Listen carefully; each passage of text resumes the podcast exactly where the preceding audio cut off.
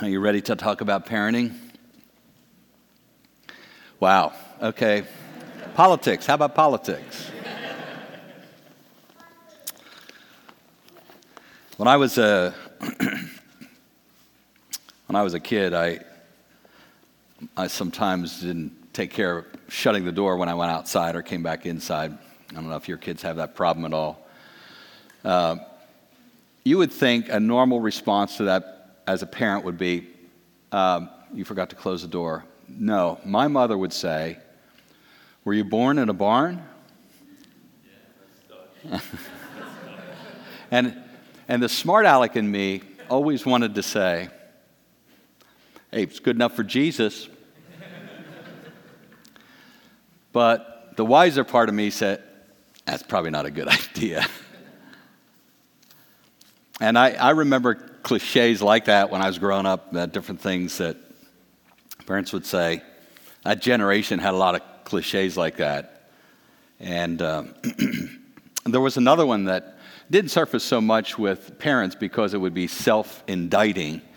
Uh, but maybe uh, you've dated a guy, for example, that at mealtime, if you didn't say it, you thought it.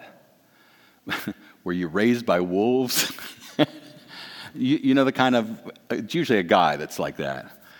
Why? Well, animal parents, they don't quite have as much going for them as human parents do. there's an interesting verse in Job 39 when God's having a pretty tough conversation with Job. And he says, he says, the ostrich, um, the ostrich mother is harsh with her young uh, she doesn't care whether they live or die. And then God goes on to say, he, he has, that's because he hasn't given the ostrich wisdom. That she lacks understanding. And so when we think about human parenting, uh, it, it, should be a little different animal. God, if you're raised by wolves, um, you're basically going to have a mother and a father preoccupied with getting you to wolf adulthood and be able to hunt for your food, and that's it. They're not worried about whether or not you get the right kind of mate. They're not worried about whether or not they'll fix their eyes on Jesus and, and so forth and so on. And so the title of my message this morning is Not, in parentheses, Raised by Wolves. How do parents decide how to parent their children? So if you're, you have kids at home, how did you decide how you're going to raise them? Well, the vast majority of us human parents parent the way we were parented. It's the default in us. The problem with that comes when we marry someone who was raised quite differently than we were.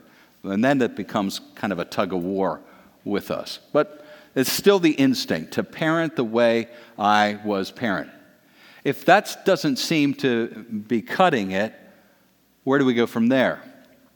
Well, there's all kinds of resources today. Imagine if you were a parent 200 years ago, what your options would have been to find some help. Today, you've got the internet, which is full of podcasts and articles and blogs, um, videos, you name it.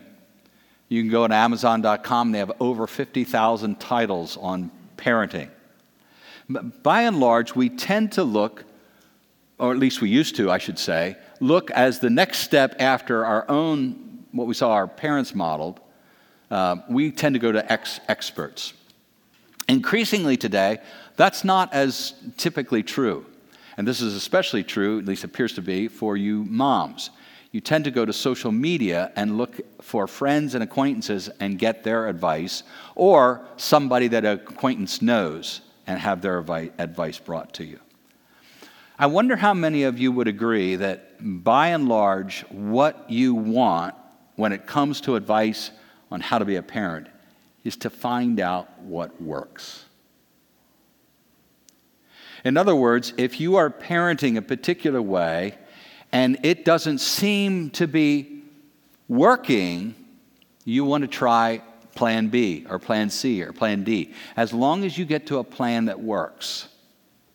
Now, here's a question I have for you, if that's true. What is the measurement of what works? In other words, are you after primarily to have your kids obey you or to have peace in the home, uh, to have respectful kids, uh, to have kids that grow up to be really smart students? What, what does it mean to say, I want to parent in a way that works? I'm going to do all I can in the next five weeks. Well, a bunch of other Sundays in there, but in this series to dismantle that notion that your job as a parent is to find what works. God has an entirely different agenda for us than simply what works. Now, this morning we're going to, you might leave here after we're all done and say, hmm, that's not what I expected in parenting. That's because we have to set some foundations this morning. We have to establish a platform on which to build the things we're going to be talking about in subsequent Sundays. So let's pray, and then we'll dive in. Father, thank you for the uh, privilege of being uh, sons and daughters of the best father, the best parent we could ever have. For those of us who know Jesus, we have a, a perfect father, not just a good father, a perfect father, flawless, zero mistakes. And yet I find it interesting in my own years of rearing children how often I would go to other sources for counsel and advice on how to parent instead of going to the perfect father. And we need you this morning not only as the perfect father, but as the perfect voice, the perfect revelator who reveals truth to us about, yes, even things like how to be moms and dads. Open our hearts that we, we, we would have open, um, that we'd be receptive to whatever it is you want to say to us. And I, I pray that you would speak through me when you can and in spite of me when you must. I pray especially for all the parents here this morning who are in the thick of it. And sometimes it feels like they're just barely holding on. Would you bring to them this morning a conviction that it doesn't need to be like that? That, that your design for them, your call on them, does not mean that they have to be um, filled with anxiety, filled with fears, filled with worry, uh, filled with uncertainty. That there is a place of rest for the child of God, even when he or she is called upon in this amazing, remarkable mission called parenting. And I pray that we would be encouraged all over again in these weeks, or perhaps even for the first time, that in this call to parenting, you don't just thrust us into it and then abandon us, that you walk with us through it, that you empower us for it, that you reassure us in it. And at the end of the day, it's not our job to save our kids, but yours. In Jesus' name, amen. Yesterday, I took a third of this sermon and I moved it on to the sermon two weeks from now because the sermon was about an hour and 20 minutes. So you'll still get all of that, but it's, it's going to come later. Uh, next week, Pastor Kyle is going to be here. Uh, we'll be at Life Action this week out in Michigan. And then two weeks from now, we'll get back into this. So, my first, I want to uh, speak specifically to you, uh, moms and dads, this morning. And my first um, challenge to you dads and moms, attend to your marriage. Now, that might sound like an odd place to start in a series on parenting, which kind of parenting is best. But I'm convinced that everything else stands, if you're a two parent home, everything else stands or falls on this platform. Dads and moms, attend to your marriage. And I wonder if you've been married now 10 years or eight years or 15 years and you're in the thick of parenting, whether you are attending to your marriage anymore, or is it primarily your kids that you're focused on? Wasn't your marriage once prized? If it's not now, wasn't your marriage once prized? And I understand that if you're a single parent, uh, widowed, or divorced, this is a this is this piece isn't going to apply to you. Or if you're trying to co-parent with um, ex-spouse, uh, that's a whole different animal that we're not really going to touch on this morning, may and the weeks ahead. Wasn't your marriage once prized? Now, with all the engaged couples that I've done premarital counseling for over the last 29 years, I've asked them all one question when we get to the night where we talk about um, children when they come along. I ask this question once you have children, if God blesses you with children, which relationship do you think matters most? The marriage or the relationship between parents and children? And without exception, in all of those years, without exception, every couple said marriage. Now, the reason for that is somewhat obvious. Even if they weren't thinking that direction, it's uppermost in their mind six months or three months before they get married. This is the man or the woman that I want to spend the rest of my life with. And I'm focused on that relationship right now. I'm not really thinking about children. You know, this is might be two, three, four, five years down the road until we have kids. I wonder if I would get with those couples at 15 years or at 10 years and they have one, two, three, four children, if they would say the same thing. Which relationship should matter most in your home now that you have children? Marriage or the relationship between parents and children. Think about it this way Genesis chapter 2, God institutes what? Genesis chapter 2, Adam and Eve, God says, A man shall leave his uh, mother and father and be united with his wife. Two shall become one flesh. So, what did God institute in Genesis 2? Marriage. When did the kids come along? Genesis 4 after marriage. Marriage came first. That order should speak to us about priority, about which relationship takes precedent. Now, when we start out, as a married couple, my wife and I were married uh, five and a half years until we had our first uh, child. And you're focused on the marriage then. Even if you don't do it well, you're focused on just that relationship because it's the only one you have in the house.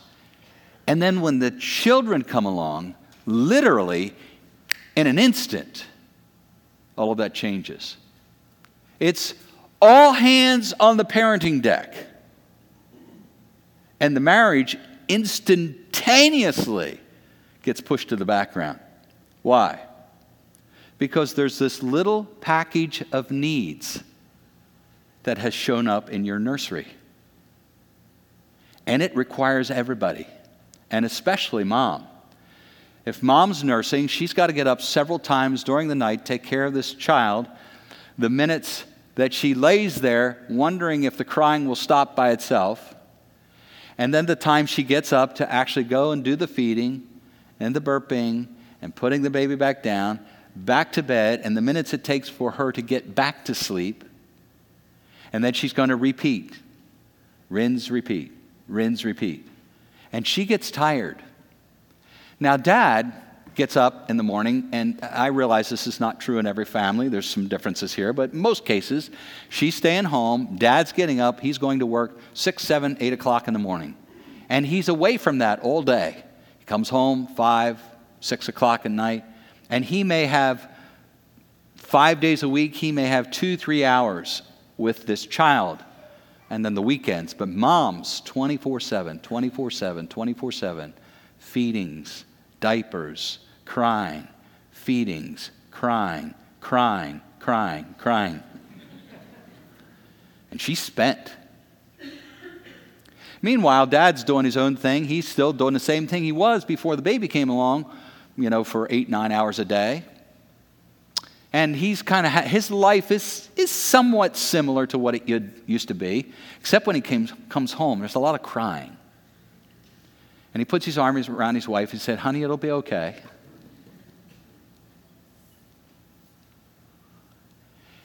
And there is this inexorable, at first almost unnoticed drift that comes apart. Husband here, wife here.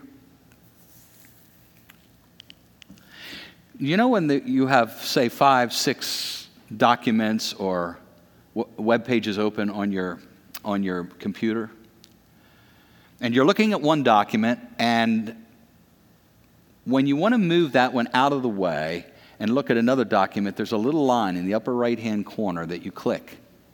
And that document that's in front of you suddenly is minimized. It's still on your screen, but you can't see it. Now another document comes up another web, web page comes up. That's what happens in marriage when a child comes along.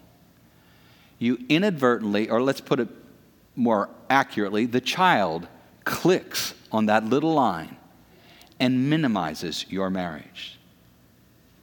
Now, it doesn't mean to do that, it's just a package of needs. And it needs fed, and it needs changed, and it needs loved, and it needs held, and it needs all, all of the stuff that a baby needs. But in essence, the marriage, without intentionality from mom and dad, gets minimized. and unfortunately, that not only hurts children ultimately, it hurts husband and wife. And if you can believe this, it hurts the gospel. Let me read for you Ephesians 5 22 to 28. I'm going to read it out of the English Standard Version since uh, the New Living Translation that I use and love has thoroughly butchered it. Wives, submit to your own husbands as to the Lord. For the husband is the head of the wife, even as Christ is the head of the church, his body, and is himself its Savior. Now, as the church submits to Christ, so also wives should submit in everything to their husbands.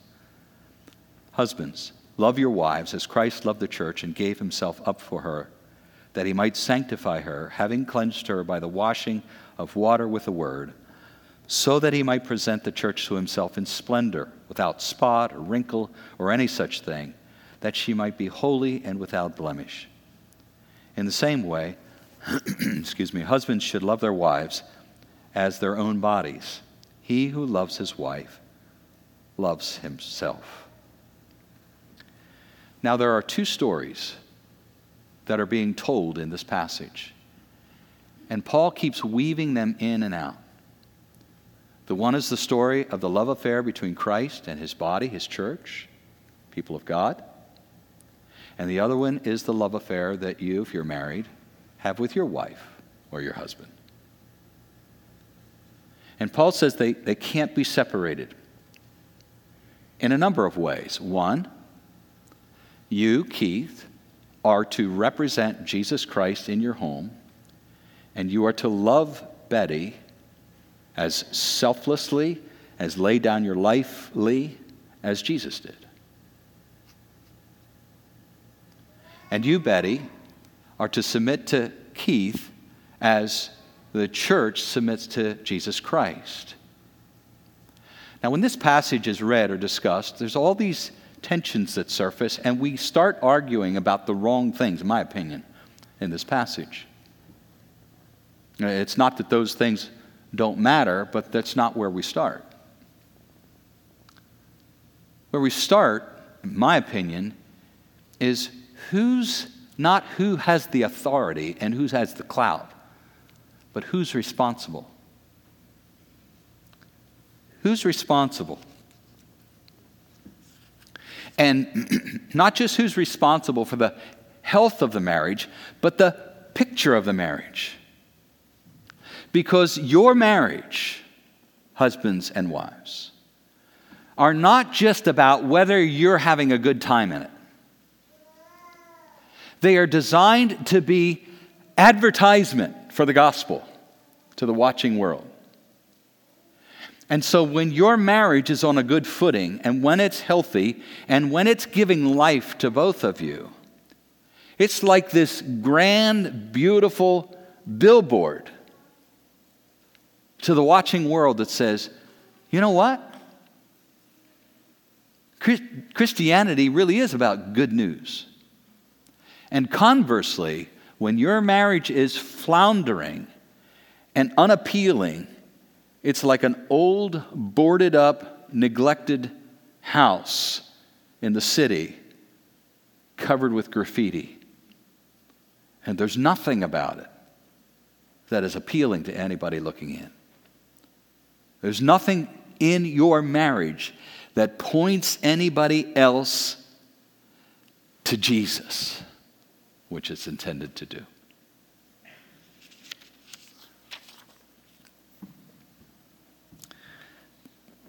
These days, I want to ask you a couple questions about your marriage.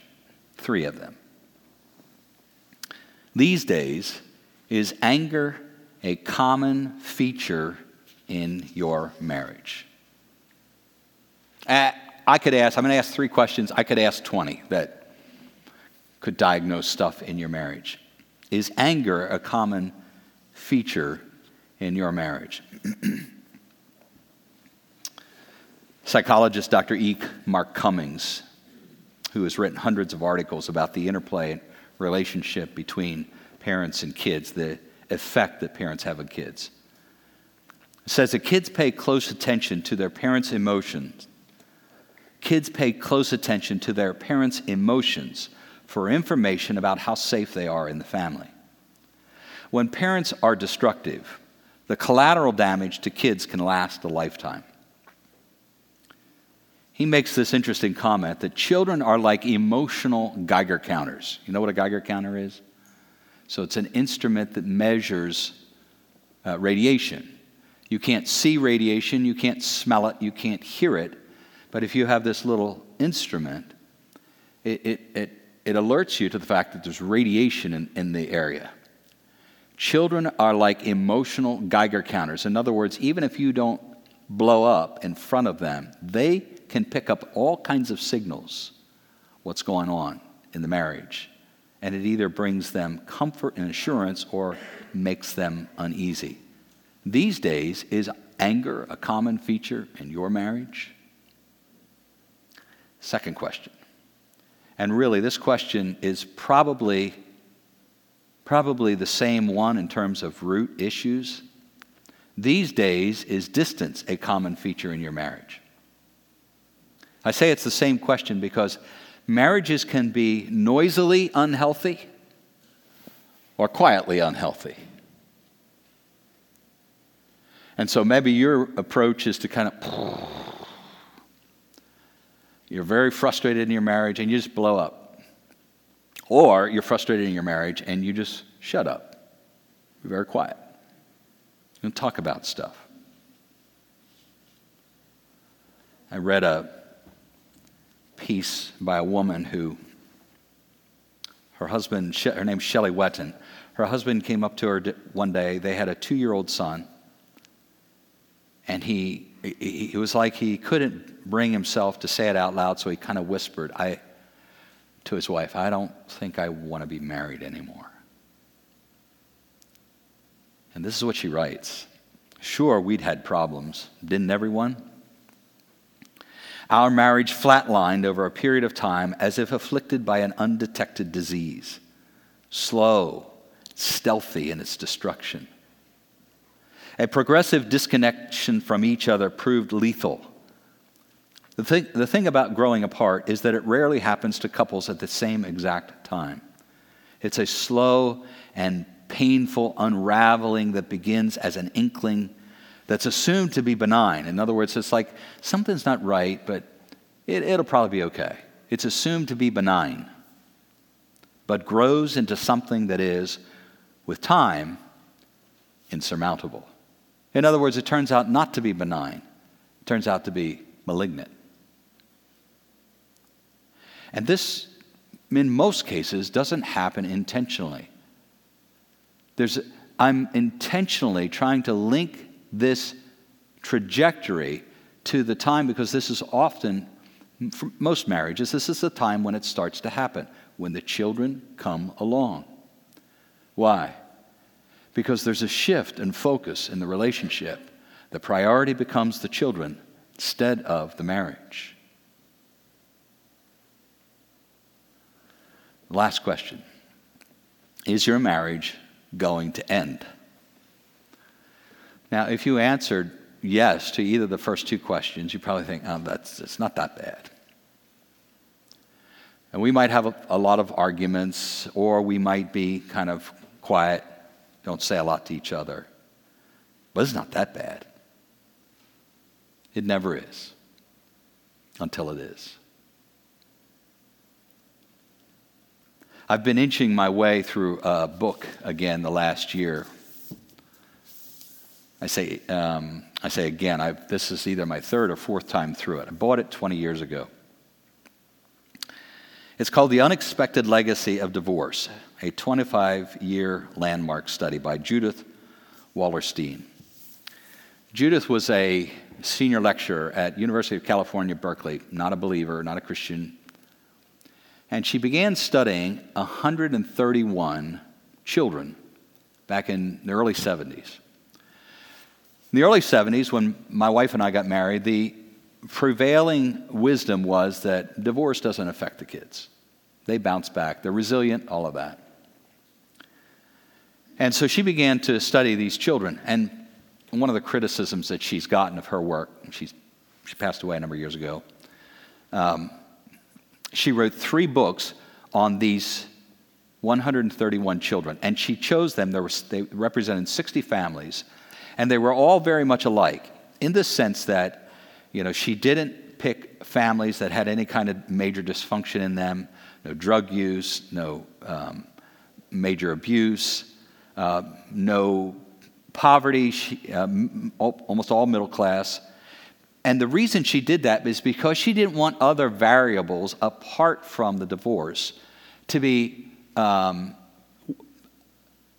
to color her findings so that you might say, oh, well, that wasn't the result of divorce, that was the result of this.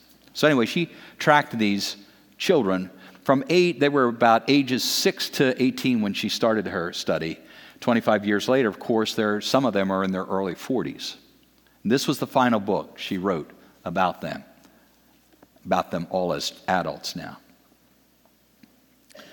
And the book, I, I wrestled with what to share this morning. The, the, there's so much in here that is just mind blowing. And I ended up pulling six out. So this, this is the results of her study and what she's looked at the effects of divorce on these children. And this may have been the most uh, intriguing one for me. She said, For all children, the loss of the intact family structure stripped away the felt sense of safety and protection provided by the family structure, whatever its faults. Now, here was a curious find that she discovered, especially after the kids were adults that those whose parents stayed together, even if the marriage wasn't great, did better than those who even had an emotionally abusive home. I think I just said this backwards. Those who came from an emotionally abusive home, or there's some kind of dysfunction, dysfunction like that. So, or the parents are loud and you know there's verbal abuse between the spouses. They did better. If the parents stayed together, the kids did better than if the parents split up. I, that blew my mind first time I read it. For all children, the loss of the intact family structure stripped away the, the felt sense of safety and protection provided by the family structure, whatever its faults, did better if the family stayed together. Two, virtually all children of all ages felt rejected in the divorce because they interpreted the parent leaving as the spouse also, uh, leaving the spouse as also leaving them, the children. Three. The reason I'm sharing this with you is because I'm, I'm urging you not to settle for a less than flourishing marriage that you once had. Because, without ever meaning to, it could lead you down this road that you don't want to go to. Almost all children in the study were angry at their parents and remained so for years. Wallerstein theorized that this was because the parents had violated the unspoken and unwritten rule that parents sacrifice for their children, not the other way around. Four, children in the study experienced a tremendous sense of disloyalty. If they believed they had had to take one parent's side, usually to protect that parent psychologically, they felt disloyal to the other parent. Even if they did not take sides, they still felt isolated and disloyal to both parents. In other words, they feel like they're between a rock and a hard place. Five, a significant percentage of children felt guilt and even fault for the divorce. They consequently believed that it was their duty to mend the marriage. Virtually all children held reunification fantasies for years. In other words, 10 years down the road, 15 years down the road after the divorce, they're still fantasizing that mom and dad could get back together.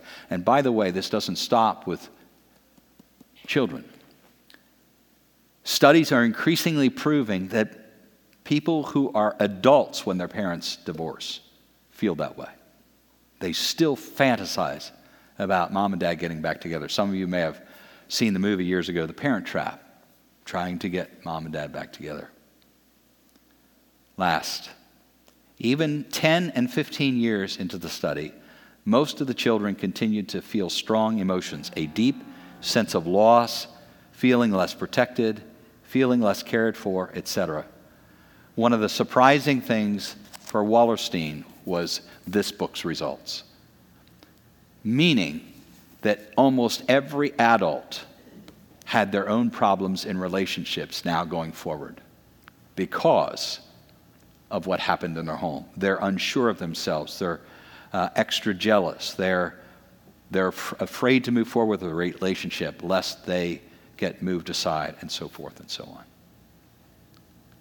Uh, I really encourage uh, you to get this book. My book is just underlined everywhere and it will probably be again this time through. I'm about a third of the way through. So, my last point to moms and dads is if any of these things are true about you, and if you're not where you think you should be, believe you should be, know you should be, here's my last admonition. Well, the first admonition after all the questions regroup. regroup. I've quoted this for probably 30 years. I finally this week found out who the author of this wonderful statement was. It's Father Theodore Hesburgh, who was the president of Notre Dame University for 35 years. The best gift a father can give his children is to love their mother. The best gift a father can give his children is to love their mother. It's not put them through the most prestigious schools. It's not to buy them a car. It's not to let them do things that you think maybe they shouldn't do. It is to love their mother. And really, what he is saying is the number one thing you do as a parent is build your marriage, love your spouse, take those dinners out, date nights, get, a, get away. One of the things that Betty and I did over the, all of our years of marriage is every year around our anniversary, we went away for a weekend. And we made that happen even when we had no money to our name. There was one year we weren't going to do it. I, I, we didn't have money. I was in seminary. And my wife, unbeknownst to me, had been squirreling some money away.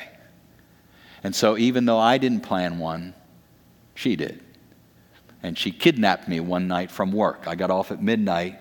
She came and picked me up because it was snowing and I was on my bicycle. And, and she got in the car and said, uh, We need to run down to Lincolnshire because we're almost out of gas. And I thought, This is odd. Midnight. We only lived a half a mile away from where I worked. And I got out to fill up the car, and lo and behold, there's a suitcase in the back of our car. It had become so important for, to us, even though we didn't always do the best job connecting during the year. There were some things that we're saying, we want to make this happen because the marriage matters that much, not just for us, but for our children. Regroup, it will produce happier parents, it will produce holy parents, and it will produce united parents. One of the things that unhappy uh, spouses do is weaponize whatever is available to them to use against their spouse money, sex, in laws, but especially children. And so dad tries to discipline a child, mom sympathizes, steps in with the child, makes dad look like the bad guy. Or mom gives a son permission to do something, not a moral issue at all. She tells him yes. Dad comes home and he overrules her. He makes mom look bad in front of the children. There's, there's not a united front. And kids, kids pick up very young that they can play mom and dad off against each other. And then what do you think they're going to do when they're spouses in their marriages?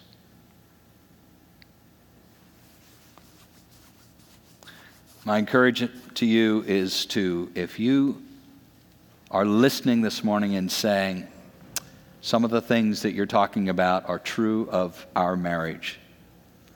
It may or may not be true of it happened when kids come along, but that's when a lot of change takes place. Get alone with your Bible and ask God to show you how much He loves your marriage and its role as gospel advertisement. To, to realize that this is the greatest gift you can give your kids. Forget putting them through college if that's what it takes to reprioritize your marriage. Repent where you should. Humble yourself and ask forgiveness. At a time when neither of you are angry, drag your conflicts out of the closet and talk about them like adults do. Pray. Pray together. Talk about what to do differently. Get a book. Get help from somebody you trust. Uh, uh, bottom line don't just settle. Don't just settle. Your kids deserve more than that. Jesus deserves more than that. And you deserve more than that. Dads and moms, attend to your marriage. All right, second point. And dads, I hope you wore your steel toed shoes this morning. Dads assume the priority parenting responsibility. Dads assume the parenting responsibility. I have this book here called Gospel, Gospel Powered Parenting How the Gospel Shapes and Transforms Parenting. Bill Farley went to his publisher and said, You should do a book on fatherhood. And this was his publisher's response Bill, books on fatherhood don't sell. Our studies show that 80% of the books on parenting are purchased by mothers. They read them and give them to their husbands, but their husbands seldom read them. Guys, is that true? Dads, when was the last time you read anything on parenting? Uh, how about this question? When was the last time you read anything on parenting that your wife didn't give you?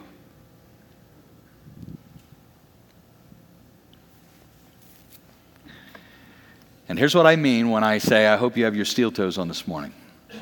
Let's go back to Genesis chapter 3 when first sin happened. You remember the story. God says, Don't eat from this tree. And Eve says, after she listens to the serpent, well, it looks good for food. It's beautiful. And I can get smart with it. And so she takes some and then she goes to Adam. And she says, Honey, you should try this. And he says, Okay. And then we get to Genesis 3, verse 9, and it says, And God went looking for Eve, the man. Now, let me ask you a question. Do you think that God was in the dark about what happened when he went looking for the man? Do you think he had misplaced Adam and couldn't find him? I mean, he calls out, Adam, where are you? He knew right where he was at, he knew exactly what had happened. He's going to give Adam a chance to come clean. Where are you? I, I hid because I, I realized I was naked. Well, how did, how'd you figure that out? Did you eat some of the fruit of the tree I told you not to eat? Yeah, but it was that woman you gave me. She gave it to me and I ate. It's her fault. Well, let's forget about where things go with God and Eve. Let's just think about who did God start with? Adam. Why? Because he's the one responsible for the marriage, and he's the one responsible for the home, and he's the one who's going to answer one day when we give an account for our families. It's not going to be our wives. Listen to 1 Corinthians chapter 11. Again, uh, another passage that I think we get, we get preoccupied in the debate in the passage, we get preoccupied with the thing that we shouldn't. So I want you to know there's that, ooh, that's the wrong chapter. Chapter 11, verse 3. Where's verse 3 at? There we are. But there's one thing I want you to know the head of every man is Christ, the head of, a, of woman is man, and the head of Christ is God. So this begins the battle. Well, what about a woman's position? Really, is she inferior to man? No, no, no. Uh, not unless you're willing to say that Christ is inferior to God. Here's the order God the Father, God the Son, man, woman.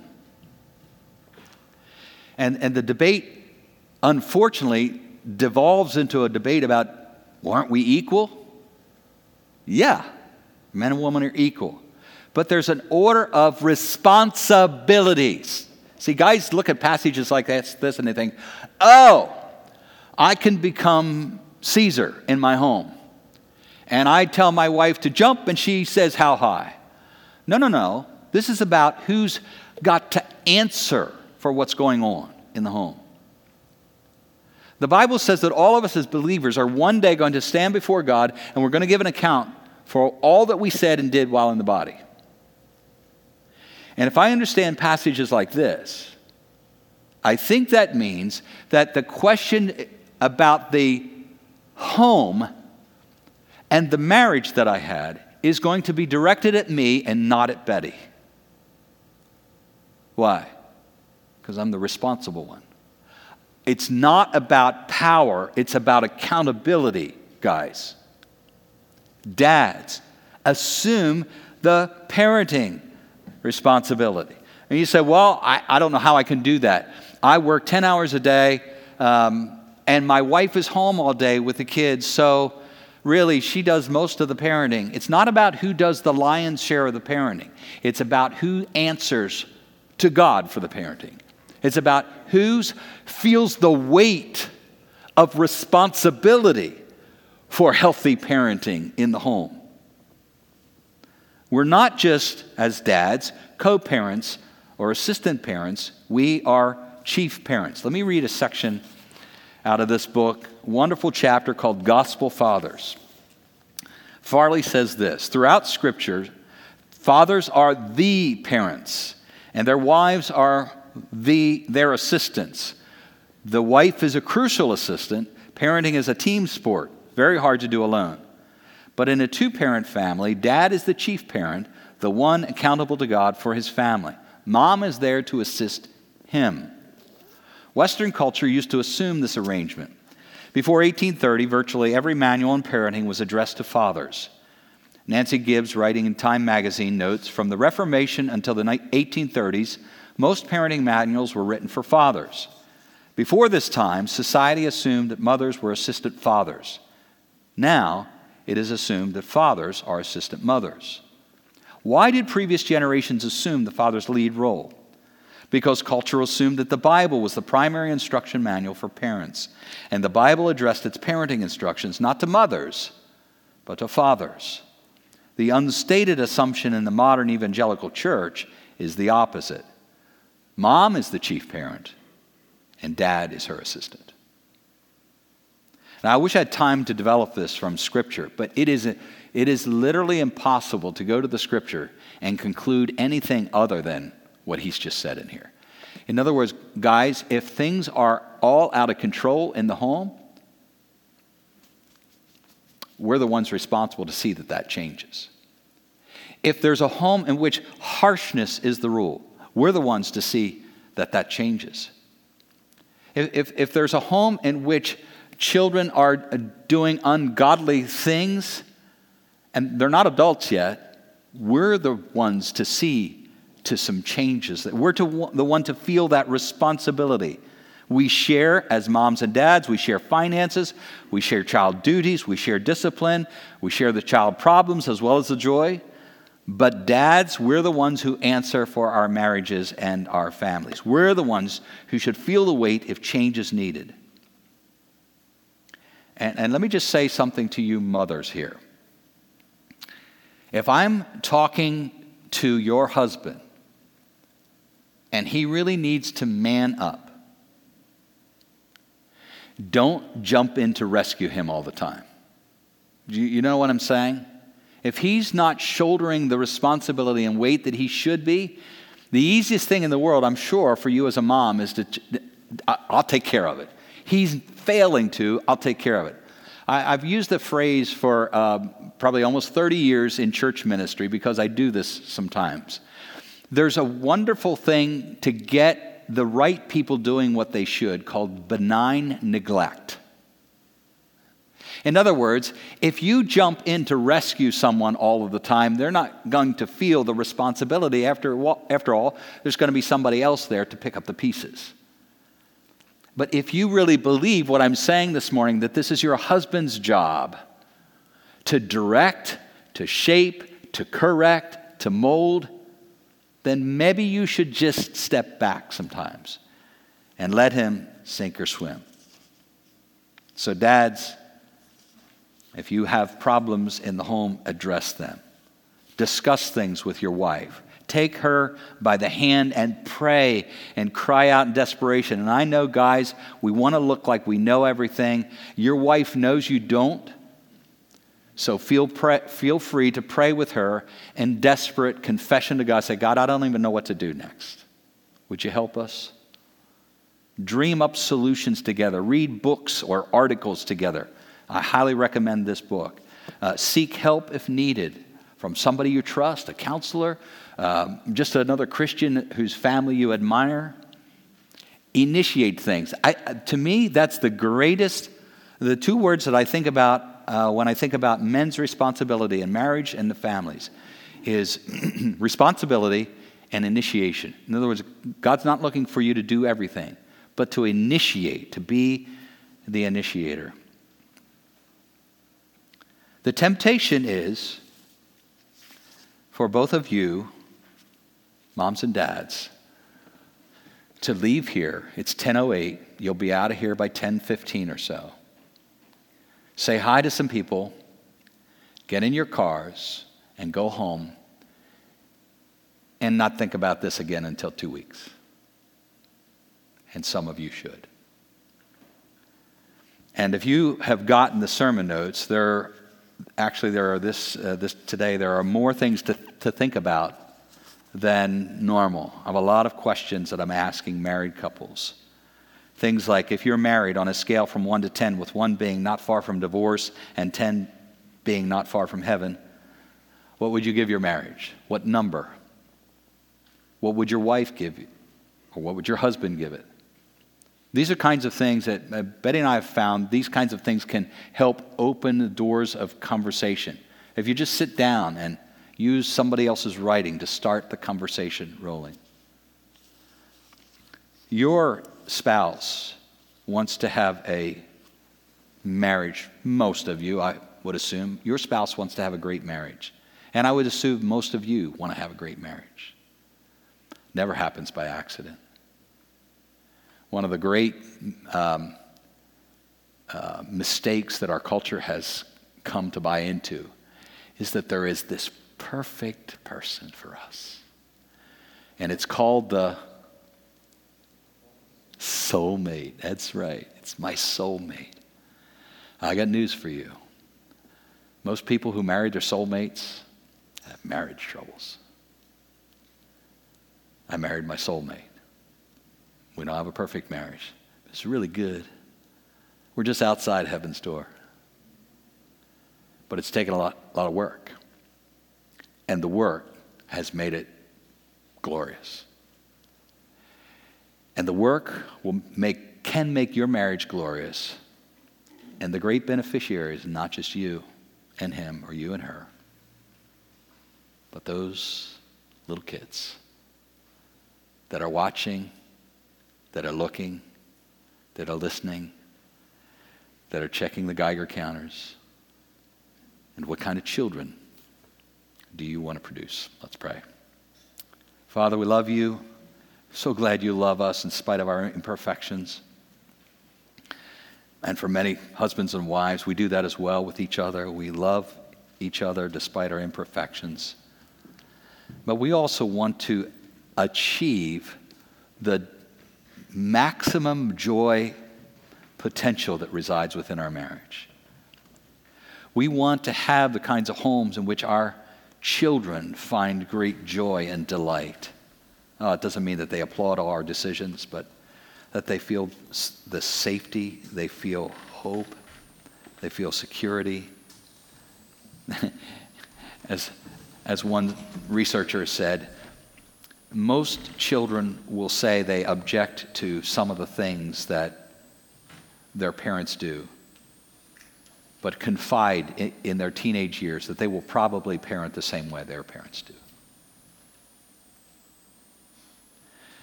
And so we want to be able to lay a wonderful foundation for this next generation in our marriages, in our homes. And I pray especially for our dads, Lord. I I know that for many of us, it's hard to get those awkward conversations started.